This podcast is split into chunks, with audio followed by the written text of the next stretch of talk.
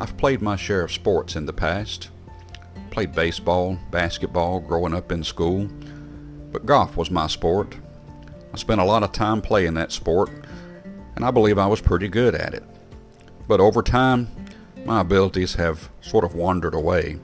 They've departed because of age, and they've departed because of injury. Never played football, never was interested in playing it, but I like to watch, and never participated in track. I never was much of a runner, and running a lot just didn't intrigue me, so I just didn't do it. C.T. Townsend says this if you want to run fast, run alone. If you want to run far, run together.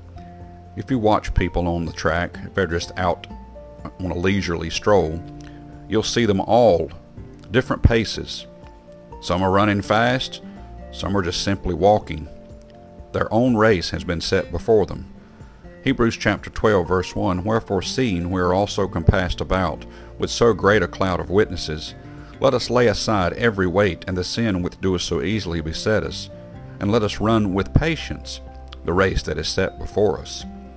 The work of the ministry, the work of faith, it can be seen as a race, not a sprint, but a marathon. Endurance is needed in the day that we're living to run this race that has been set before us, keeping up with what God would have us to do, where He would have us to go, seeing who He would have us to see, saying what needs to be said. But it's going to come up with some resistance it's going to come up with a fight sometimes. And so this race we're running, it's going to endure opposition. It's going to find that not everybody is on our side, and not everybody wants us to finish our race, and especially they don't want us to win it. But God has set it before us, therefore I believe He will empower us. Verse number 2 says, Looking unto Jesus, the author and finisher of our faith. The finish line is ahead of us.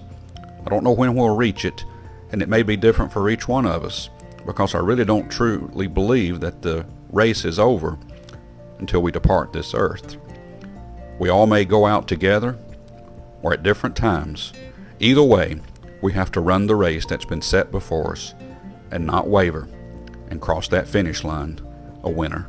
May God bless you and have a wonderful day.